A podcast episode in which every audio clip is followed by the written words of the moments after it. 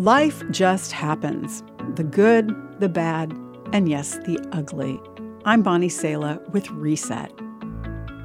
Jesus was a realist. He said, Here on earth you will have many trials and sorrows. So it's normal for life to be a journey of hills and valleys. Some people are if only people. If only this or that would happen, then I'd be happy, fulfilled, or at peace. But Jesus calls his followers to a radically different way of life one that it's possible to live only in His power.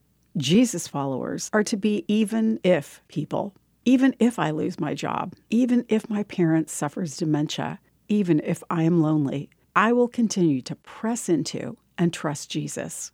Whatever happens, conduct yourselves in a manner worthy of the gospel, urges Philippians 1:27. John Beeman calls this the whatever life.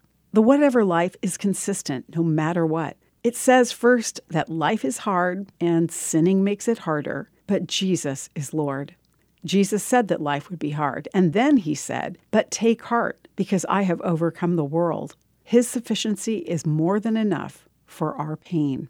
That is why the whatever life can say, I will rejoice. God works in our willingness to rejoice in every circumstance. Elisabeth Elliot used to say, The secret is Christ in me, not me in a different set of circumstances. So the whatever life acknowledges the difficulties, rejoices in the sovereignty and power of Jesus available to us, and then the whatever life stays on mission no matter what.